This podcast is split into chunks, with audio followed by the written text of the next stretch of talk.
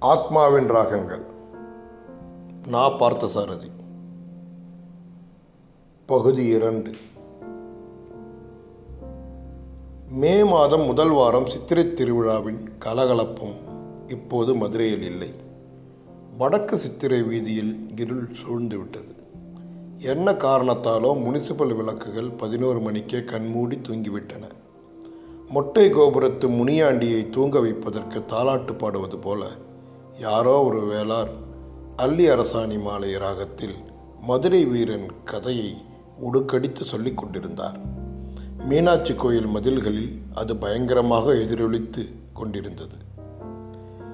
மதிலை ஒட்டியிருந்த நந்தவனத்தில் தென்னை மரத்தின் பச்சை ஓலைகளை காட்டு சுதந்திரமான சுகத்துடன் அசைத்து கொண்டிருந்தது.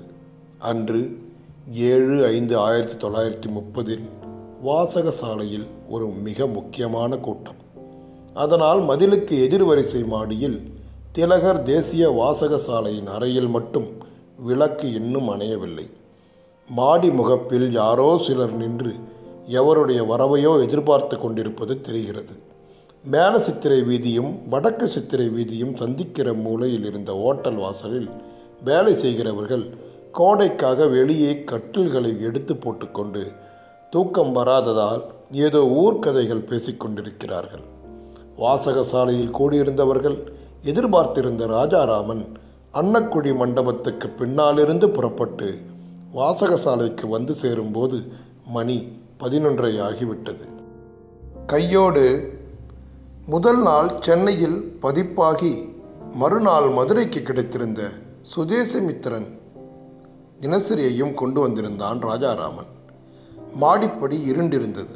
ஆறடி உயரத்திற்கு மேலிருந்த ராஜாராமன் பெலேர் என்று தும்பைப்பூ போல வெளுத்த தூய உடையின் கம்பீரத்தோடு படியேறி வந்தது. மின்னல் புறப்பட்டு மேலேறி வருவது போல் இருந்தது.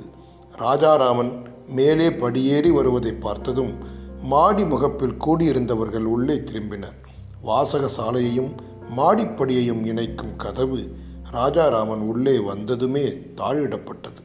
கீழே விரிக்கப்பட்டிருந்த பாயில் நண்பர்கள் சூழ அமர்ந்தான் ராஜாராமன். விளக்கு வெளிச்சத்தில் அவன் தோற்றத்தை இப்போது மிக நன்றாக பார்க்க முடிகிறது.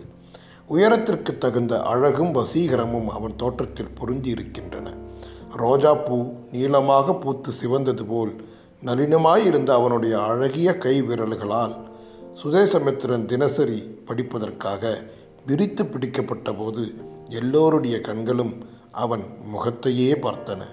பெண்மையின் வசீகர சாயலும் ஆண்மையின் எடுப்பும் கலந்திருந்த அந்த முகத்தில் கலக்கம் நிழலிட்டிருந்தது. சென்னையில் ஆயிரத்தி தொள்ளாயிரத்தி முப்பதாம் ஆண்டு மே மாதம் ஆறாம் தேதி வெளியிடப்பட்டு மறுநாள் ஏழாம் தேதி மதுரைக்கு கிடைத்திருந்த பேப்பர் அது. ராஜாராமன் பேப்பரை படிப்பதற்கு முன். உனக்கு தெரியுமா ராஜா? ப்ரொஃபஸர் சாமுவேல் கடைசியில் அந்த பக்கிரிசாமியை மதம் மாற்றிட்டாரு நேற்றுல இருந்து காலேஜ் அட்டனன்ஸ் ரிஜிஸ்டரில் கூட அவன் பெயரை ஜான் பக்கிரிசாமி என்று மாற்றி எழுதுகிறாராம் என்று உள்ளூர் மிஷன் கல்லூரி ஒன்றில் நடந்த நிகழ்ச்சி ஒன்றை பற்றி சுற்றிலும் அமர்ந்திருந்த இளைஞர்களில் ஒருவன் பிரஸ்தாபித்த போது அதை கேட்டு ராஜாராமனுக்கு கோபமே வந்துவிட்டது. காலேஜ் பற்றியும் வெள்ளைக்காரனுக்கு துதிபாடு அந்த சாமுவேல் வாத்தியாரை பற்றியும் இங்கே பேசாதன்னு உனக்கு எத்தனை வாட்டி சொல்கிறது இந்த தேசத்தில் இந்த தலைமுறையில் ஒரே ஒரு மதமாற்றம் தான் உடனடியாக நடக்கணும். ஜனங்களை அடிமைத்தனத்திலிருந்து சுதந்திரத்திற்கு மதம் மாற்றியாக வேண்டும். அதை காந்தி மகான் செய்து கொண்டிருக்கிறார். பாவிகள் அது பொறுக்காமல் முந்தா நாள் அவரை கைது செய்திருக்கிறார்கள். விசாரணையே இல்லாமல் சிறை தண்டனையும் கொடுத்திருக்கிறார்கள்.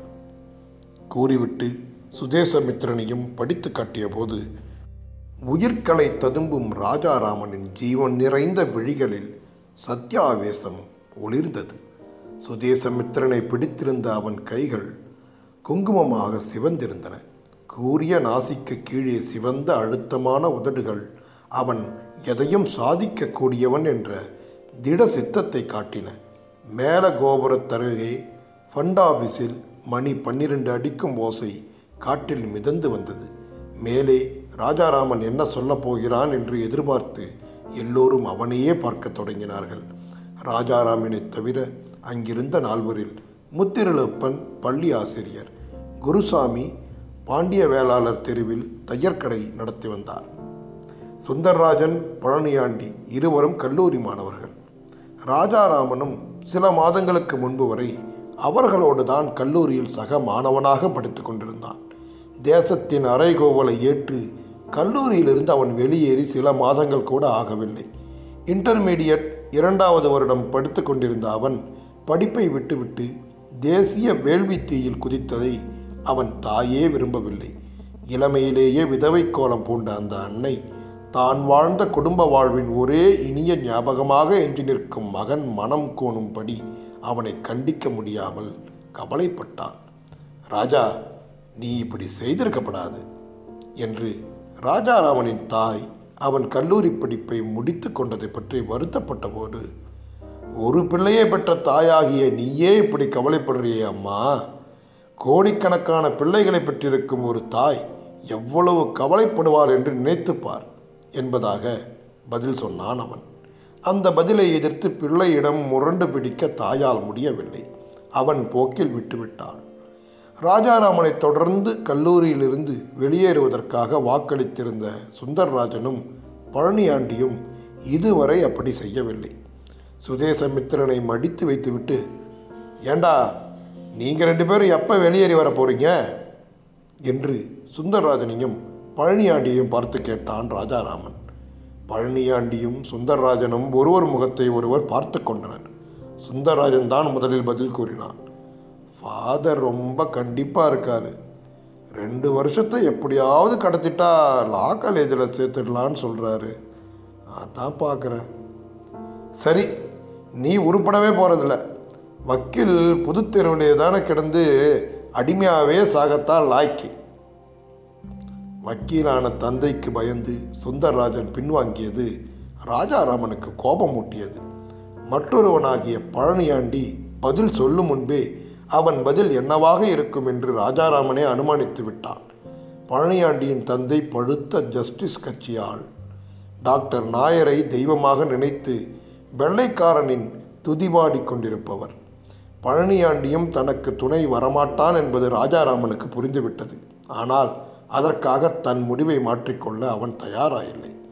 சுந்தரராஜன் வக்கீலாக போகிறான் உங்கள் அப்பாவோ சர் பட்டத்துக்காக பழி கிடக்கிறார். பையன் தேச போராட்டத்துக்கு போகிறது நிச்சயமாக அவருக்கு பிடிக்காது.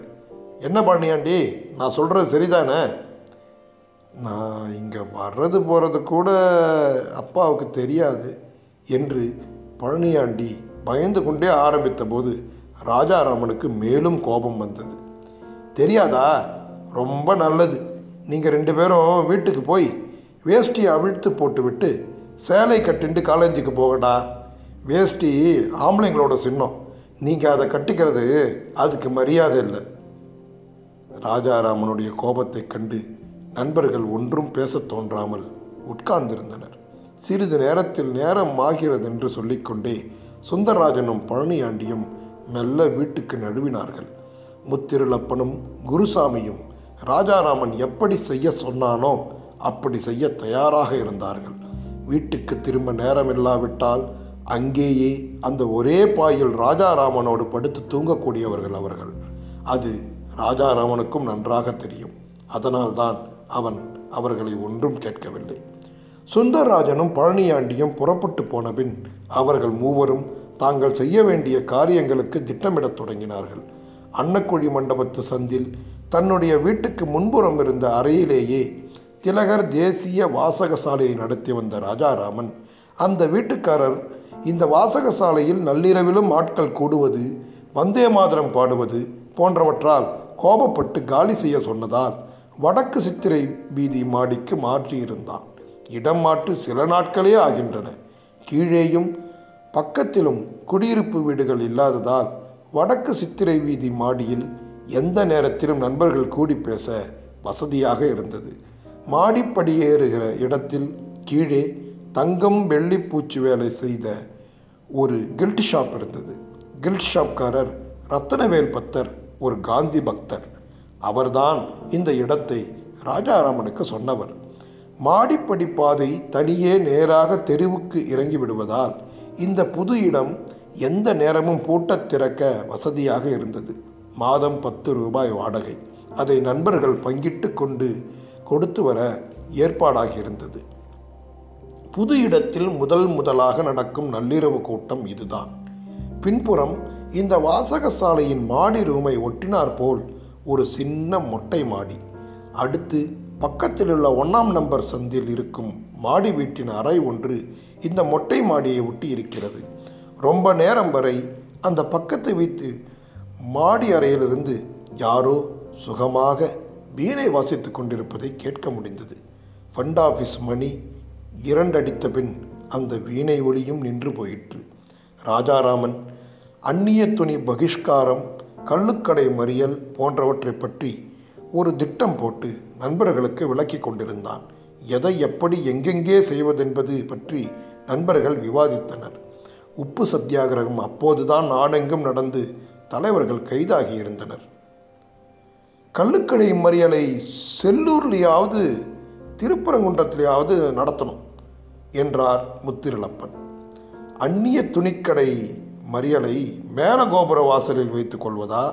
கீழ் சித்திரை வீதியில் அம்மன் சந்நிதி சன்னதி அருகே வைத்துக் கொள்வதா என்பது பற்றி ராஜாராமனுக்கும் குருசாமிக்கும் அபிப்பிராய பேதம் இருந்தது. பல பெரியவர்கள் ஏற்கனவே நடத்தியிருந்த இந்த மறியல்களை அவர்கள் மீண்டும் நடத்த எண்ணினர். காந்தி கைதானதால் எதையாவது செய்து தங்களுக்கு ஏற்பட்டிருக்கும் தார்மீக கோபத்தை காட்ட வேண்டும் என்பதில் அவர்களுக்குள் அபிப்பிராய பேதம் எதுவும் இருக்கவில்லை. எப்படி செய்வது எங்கே செய்வது என்பதில்தான் அபிப்பிராய பேதம் இருந்தது. குருசாமியும் முத்திருளப்பனும் ராஜாராமனை விட மூத்தவர்கள். ராஜாராமனிடம் துடிப்பும் வேகமும் ஆவேசமும் இருந்தன. குருசாமியிடமும் முத்திருளப்பனிடமும் அனுபவ நிதானம் இருந்தது. நாடு முழுவதும் தலைவர்களும் தேசபக்தர்களும் எதையாவது சாதனை செய்து கைதாகி கொண்டிருக்கின்ற சமயத்திலே நாம மட்டும் வாசகசாலையில் உட்கார்ந்து பேப்பர் படிச்சுட்டு வம்பு பேசி கொண்டிருக்கிறதுல பிரயோஜனம் இல்லை என்று ராஜாராமன் கடைசி தடவையாக வற்புறுத்திய போது ஃபண்ட் ஆஃபீஸ் மணி நாளடித்தது நாளை ஒரு முடிவெடுப்போம் என்று குருசாமி சொல்லும்போதே போட்டி போட்டுக்கொண்டு வார்த்தைகளை தடுத்தது கொட்டாவி. அவர்களும் அங்கேயே படுப்பார்கள் என்ற எண்ணத்தில் பாயை உதறி விரிக்கத் தொடங்கினான் ராஜாராமன். முத்திருளப்பன் புறப்பட தயாராகிவிட்டார். இப்போவே மணி நாளாச்சு நாங்கள் பேசிக்கிட்டே நடந்து போக சரியாக இருக்கும். இங்கே படுத்தா நேரம் தெரியாமல் தூங்கிடுவோம். குருசாமிக்கு காலையில் கடையை திறக்கணும். எனக்கு ஸ்கூல் லீவுன்னாலும் ஹெட்மாஸ்டர் வர சொல்லியிருக்காரு. நீயும் வீட்டுக்கு போயிடா ராஜா. உனக்கு எங்களை விட பக்கம் தானே? இல்லை நீங்கள் வேணும்னா போங்க. எங்கள் வீட்டு ஓனர் ஒரு முசுடு. ராத்திரியில் சத்தம் போடுறோம்னு வாசகசாலையே கிளப்பி விட்டவன். இப்போ வீட்டையே காலி பண்ணும்பா. நான் காலையிலேயே போய்க்கிறேன். என்று நண்பர்களுக்கு விடை கொடுத்துவிட்டு கதவை தாழிட்டான் ராஜாராமன். மாடி ஓட்டு சார்பு. மாதமோ? மே மாதம். உள்ளே வெக்கை பொறுக்க முடியவில்லை. தூங்க முடியாது போலிருந்தது. நண்பர்கள் பேசிக்கொண்டிருந்த வரை பேச்சு சுவாரஸ்யத்தில் வெக்கை தெரியவில்லை. ராஜாராமன் பாயை சுருட்டி கொண்டு மொட்டை மாதியில் பாய் விரித்து படுத்தான். அங்கிருந்த முற்றத்தில் அவன் கால் நீட்டிய போது சுவரில் இடித்தது. படுத்த சிறிது நேரத்திலேயே தூங்கிவிட்டான் அவன்.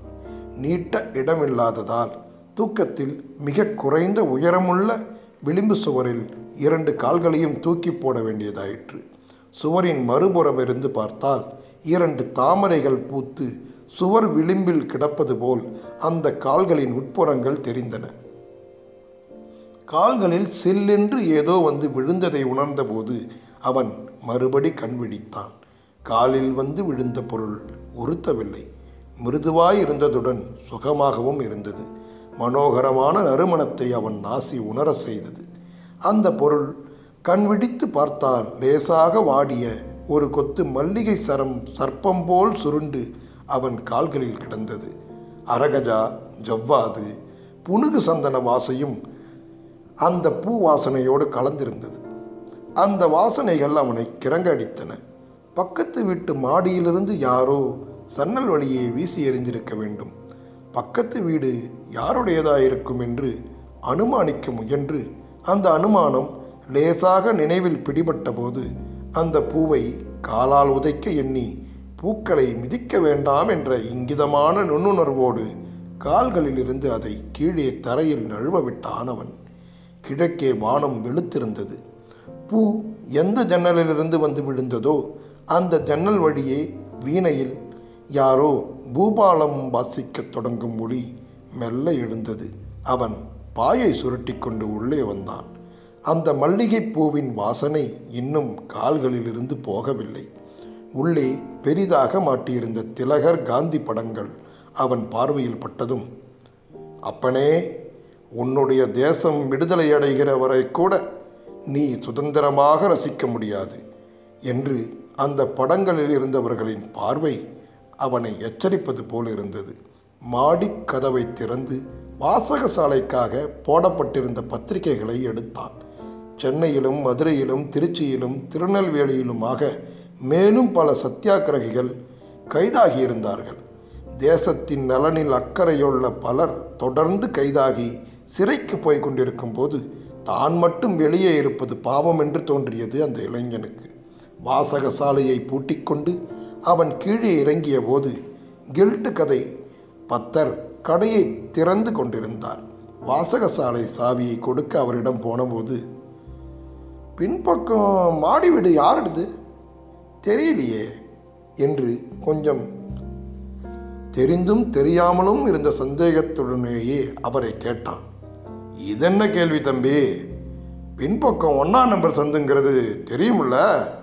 என்று சொல்லிவிட்டு சிரித்தார் பத்தர் ராஜாராமனும் புரிந்து விட்டார் போல பதிலுக்கு சிரித்தான். தெரு பூராவுமே கந்தர்வலோகங்கிறது ஊரறிஞ்ச விஷயமாச்சே. ஏன்? என்னாச்சு? ஒன்றுமில்ல சும்மா தெரிஞ்சுக்க தான் கேட்டேன். அங்கே நீங்கள் தெரிஞ்சுக்கிறதுக்கு எதுவும் இல்லை தம்பி. பத்தரிடம் சாவியை கொடுத்துவிட்டு புறப்பட்டான் ராஜாராமன். தெருவில் தயிர்க்காரிகளின் பட்டாளம் ஒன்று சேர்ந்து புறப்பட்டு வந்து கொண்டிருந்தது. தலையில் அவ்வளவு பெரிய பானையை கூடைக்குள் வைத்துக்கொண்டு இரண்டு கைகளையும் வீசி சுதந்திரமாக ஒரு சிறிதும் பயப்படாமல் எப்படி அவர்களால் நடந்து வர முடிகிறது என்பது அவன் மனத்தில் ஆச்சரியமாயிருந்தது. வாழ்க்கையில் எந்த மூலையிலும் பொறுப்பும் சுமையும் உள்ளவர்கள் இப்படித்தான் அனாயசமாக நடந்து வருகிறார்கள் என்று தோன்றியது. பொறுப்பும் சுமையும் இல்லாதவர்கள்தான் தடுமாறி விழுகிறார்களோ என்று ஒரு சிந்தனை உள்ளே ஓடியது. வீட்டுக்கு போய் குளித்து உடை மாற்றிக்கொண்டு வெளியே புறப்பட கிளம்பிய ராஜாராமனை மேலூருக்கு போய் குத்தகைக்காரனை பார்த்துவிட்டு வரச் சொல்லி தாய் வற்புறுத்தினான் அவர்களுக்கு பூர்வீகம் மேலூர். மேலூரில் ஒரு பழைய வீடும் திருவாத ஊரில் கொஞ்சம் நிலமும் உண்டு. அப்பா காலம் வரை மேலூரில் தான் வாசம். அவன் ஹைஸ்கூல் படிப்பு தொடங்கிய போது மதுரைக்கு ஒன்று கொடுத்தனம் வந்தவர்கள் தான் இவர்கள். மதுரை இன்னும் அவர்களை விட்டபாடாக இல்லை. மேலூர் வீடு ஒரு உர டிப்போவுக்காக வாடகைக்கு விடப்பட்டிருந்தது. அந்த உர டிப்போவின் ஹெட் ஆஃபீஸ் மதுரையில் இருந்ததால் வாடகையை அந்த கையால் வாங்கி இந்த கையால் மதுரை ஒன்று கொடுத்தனத்திற்கு கொடுத்து கொண்டிருந்தாள் அவள் அம்மா.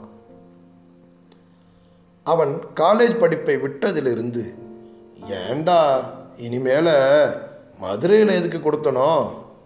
மேலூருக்கே வீட்டோட போயிடலாமே என்று அவன் தாய் வாய்க்கு வாய் முணுமுணுப்பது சகஜமாயாகியிருந்தது வாசக சாலையையும் தேசபக்த நண்பர்களையும் தலைவர்களையும் பிரிந்து தேசத்தின் பரபரப்பான காலத்தில் மேலூருக்கு போக அவனுக்கு விருப்பமே இல்லை. அதனால் அது ஒன்றை மட்டும் அம்மாவிடம் கண்டிப்பாக மறுத்து வந்தான் அவன். A. Vaidyanatha Iyer George Joseph போன்ற உள்ளூர் தலைவர்களின் ஆசியும் அவனுக்கு கிடைத்திருந்தது. சீனிவாச வரதன் அவனுக்கு ஒரு பாரதி பாடல் புத்தகத்தை அன்பளிப்பாக கொடுத்திருந்தார். மூன்று வருஷங்களுக்கு முன் மதுரையின் வீதிகளில் தேசபக்தர் சோமயாஜுலு நடத்திய பட்டாக்கத்தி ஊர்வலத்தின் போது இளைஞனாயிருந்த அவனை பலர் தடுத்தும் கேளாமல் அவனும் கூட போயிருந்தான். ஜெனரல் அவாரி நாகபுரியில் நடத்திய கொடியேந்திய தேசபக்தி படையின் வாழ் ஊர்வலத்தின் எதிரொலியாக இந்த பட்டாக்கத்தி ஊர்வலம் மதுரையிலும் நடந்தது. சென்னையில் நடந்த சைமன் கமிஷன் எதிர்ப்பு ஊர்வலத்தில் கலந்து கொண்ட தேசபக்தர்களையும் பொதுமக்களையும் இரவில் வீடு திரும்புகையில் அந்நியர்களின் கூலிப்பட்டாளமும் குண்டர்களும் அடித்து நொறுக்கியதை கண்டித்து தீரர் சத்தியமூர்த்தி லார்டு வெலிங்டனை அறை கூவி முழங்கிய வீர வாசகங்களை பாராட்டி அப்போது ஹைஸ்கூலில் படித்து கொண்டிருந்த ராஜாராமன் அவருக்கு ஒரு கடிதம் எழுதினான் பகலில் எங்களாட்சி நடக்கிறது? இரவிலோ குண்டர்களாட்சி நடக்கிறது. அப்படியானால் வெலிங்டனே உமது ஆட்சி எங்கே நடக்கிறது? எங்கே போயிற்று? என்று அந்த தீரர் கூறிய வாக்கியங்களை அவன் பாராட்டி எழுதிய கடிதத்துக்கு ஆசி கூறி அவர் ஒரு சிறு பதில் எழுதியிருந்தார். அந்த பதில் இன்னும் அவனிடம் பத்திரமாக இருந்தது. மதுரையின் இந்த ஞாபகங்களையும் அனுபவங்களையும் விட்டுவிட்டு மேலூர் போக அவனுக்கு பிடிக்கவில்லை. மேலூரில் அவனுக்கு வேண்டிய சூழ்நிலையே இல்லை. ஜோசப் சாரை பார்த்துவிட்டு வரலாம் என்றுதான் அன்று காலை அவன் வெளியே புறப்பட்டிருந்தான். மேலூர் போனாலோ அங்கிருந்து திருவாதவூர் போய் திரும்ப மாலையாகிவிடும். அவனோ பசுமலை போக விரும்பினான். மேலூருக்கு இன்னொரு நாள் போறம்மா என்று தட்டி கழித்து விட்டான் அவன். தாய் முணுமுணுத்தான். வெளியே போகிறது தான் போகிற திரும்ப எவ்வளோ நாழி ஆகுமோ? ஏதாவது சாப்பிட்டுட்டு போ என்று இலையை போட்டாள் அம்மா. கண்டிப்பையும் விட முடியாமல் பாசத்தையும் விட முடியாமல் தாய்ப்படும் சிரமத்தை அவன் நன்றாக உணர்ந்திருந்தான். ஒற்றைக்கொரு பிள்ளை என்பதால் ரொம்ப நாள் வரை அவனை பிச்சை என்றுதான் அவள் கூப்பிட்டு கொண்டிருந்தாள். அவன் காலேஜ் படிப்பு வயதுக்கு வந்ததும் தான் அவள் அப்படி கூப்பிடும் வழக்கமே நின்றது. இரண்டு தோசை சாப்பிட்டதுமே அவன் இலையிலிருந்து எழுந்து விட்டான். ஏண்டா போருமா? சீக்கிரமாக வந்துடுவேம்மா இது போதும். செய்யப்போகிற காரியங்களுக்கு உடனிருந்து உதவுகிற மாதிரி மனோதிடமுள்ள பத்திருபது பேர் அவனுக்கு தேவைப்பட்டார்கள். ஒருவர் இரண்டு பேர் செய்வதனால் ஒரு மறியலோ ஆர்ப்பாட்டமோ நிறக்காது என்பதை அவன் உணர்ந்திருந்தான். மறியலை தொடங்கும் முன்பே தடயம் தெரிந்து போலீஸ் பிடித்து கொண்டு போய்விட்டால் மறியலே நடக்காது. பழனியாண்டியும் சுந்தர்ராஜனும் இனிமேல் வாசகசாலை பக்கம் தலை காட்ட மாட்டார்கள் என்பது அவனுக்கு நிச்சயமாக புரிந்தது. வயதானவர்களில் பலர் அந்நிய அரசாங்கத்துக்கு பயப்படுகிறவர்கள். வயதாகாத இளைஞர்கள் அப்பாவுக்கு பயப்படுகிறவர்கள். கடவுளே இந்த தேசம் எப்படித்தான் உருப்படப் போகிறதோ என்று அவன் வாய் முணுமுணுத்தது. பயமென்னும் பேய் தன்னை விரட்டியடித்தோம். பொய்மை பாம்பை பிளந்து உயிரை குடித்தோம் என்று மனப்பாடம் செய்திருந்த பாரதியார் பாட்டு ஞாபகம் வந்தது. அந்நிய அரசாங்கத்திற்கு பயப்படுகிற வயதானவர்களையும் வயதானவர்களுக்கு பயப்படுகிற இளைஞர்களையும் வைத்துக்கொண்டு இங்கு எதையுமே சாதிக்க முடியாது. மேலோர்கள் வெஞ்சிரையில் வீழ்ந்து கிடப்பதையும் நூலோர்கள் செக்கடியில் நோவதையும் இனியும் பொறுப்பதற்கில்லை என்று அவனுடைய இளம் ரத்தம் சூடேறி கொதித்தது. இதில் தனக்கு உதவக்கூடியவர்கள் என்று நம்பிக்கை அளித்த பலரை போய் சந்தித்து வாசகசாலைக்கு அன்றிரவு வருமாறு வேண்டிக் கொண்டான். ராஜாராமன் நிறைய அலைய வேண்டியிருந்தது நிறைய பேச வேண்டியிருந்தது. தேச விடுதலையிலும் காந்தியிடமும் அனுதாபமும் நம்பிக்கையும் உள்ளவர்கள் கூட பயப்பட்டார்கள். எல்லாம் சரி இதுக்காக நீ காலேஜ் படிப்பை விட்டிருக்கப்படாதுப்பா. என்று அவனை கடிந்து கொள்ள தலைப்பட்டனர் சிலர். எதை கேட்டும் அவன் கலங்கிவிடவில்லை. வீடு திரும்பும்போது பகல் இரண்டு மணி ஆகிவிட்டது. சாப்பாட்டை முடித்துக்கொண்டு வெளியே மறுபடி புறப்பட்ட போதும் மேலூருக்கு போய் குத்தகாரனை பார்த்துட்டு வரணும்னு சொன்னனேப்பா என்று மீண்டும் காலையில் சொன்னதையே திருப்பி சொன்னாள் தாய். நாளைக்கு போகிறம்மா இன்னைக்கு ராத்திரியும் வாசகசாலையில் கூட்டம் இருக்குது எல்லோரையும் வர சொல்லியிருக்கேன். தினம் ராத்திரி ராத்திரி என்ன கூட்ட வேண்டி கிடக்கு? ராஜாராமன் பதில் சொல்லவில்லை. அவன் வாசக சாலைக்கு போய் சேர்ந்தபோது கில்ட்டு கடை பத்தர் புதிதாக ஒரு செய்தியை சொன்னார். காலையிலேருந்து சிஐடி ஒருத்தன் வட்டம் போடுறான். என்கிட்ட கூட வந்து மேலே என்ன லைப்ரரின்னா? திலக லைப்ரரி. சில சமயம் ராத்திரியில் கீத பிரசங்கம் நடக்கும்னு சொன்னேன். அப்புறம் தான் அவன் போனான். எதுக்கு சொல்கிறேன்னா போலீஸ் கண்ணில் லைப்ரரியும் இருக்குது தெரிஞ்சுக்குங்க தம்பி என்றார் பத்தர். சமயத்தில் அவர் அதை தன்னிடம் தெரிவித்ததற்காக ராஜாராமன் அவருக்கு நன்றி தெரிவித்தான்.